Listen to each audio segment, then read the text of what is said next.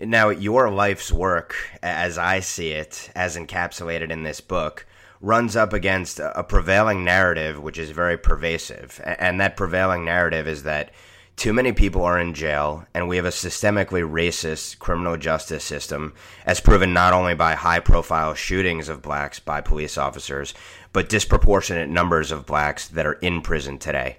Make your best case for why that prevailing narrative is wrong and your book is right all you need to do is look at crime data. That narrative is based on an assiduous suppression of the facts about crime. Uh, the narrative instead proceeds by comparing law enforcement data, whether it's police stops, pedestrian stops, or incarceration rates, to population figures. And when you look at that, it is undoubtedly the case that blacks are overrepresented among uh, people that the police stop and arrest, and among people in prison. Blacks are about 38% of the of the state prison population, but they're 13% of the national population.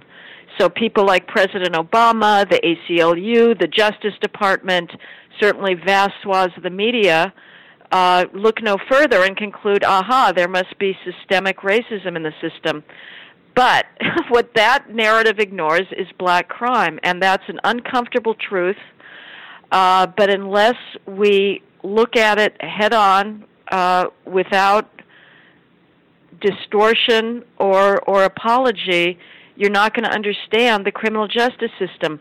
Blacks are 13% of the population, uh, but they make up about two thirds of all people committing violent crime in New York City, which is absolutely emblematic of America's uh, big cities, blacks are 23% of the population, but they commit nearly 80% of all shootings and 70% of all robberies. When you add Hispanics to those shootings, you account for 98% of all shootings in New York City. Whites, by contrast, are about 33% of New York City's population. They commit less than 2% of all shootings and 4% of all robberies. What those statistics mean, Ben, is that every time, virtually every time in New York City, the cops are called out on a gun run, meaning somebody has been shot uh, and there's a risk of a retaliatory shooting, with 98% of all shootings in New York being committed by blacks or Hispanics, they are almost always sent to minority neighborhoods in support of minority victims, and they will have received a description of a minority suspect. The cops don't wish that. It's a reality forced upon them by the reality of crime. And, and that is true as well of the prison population. It is driven by violent crime and property crime.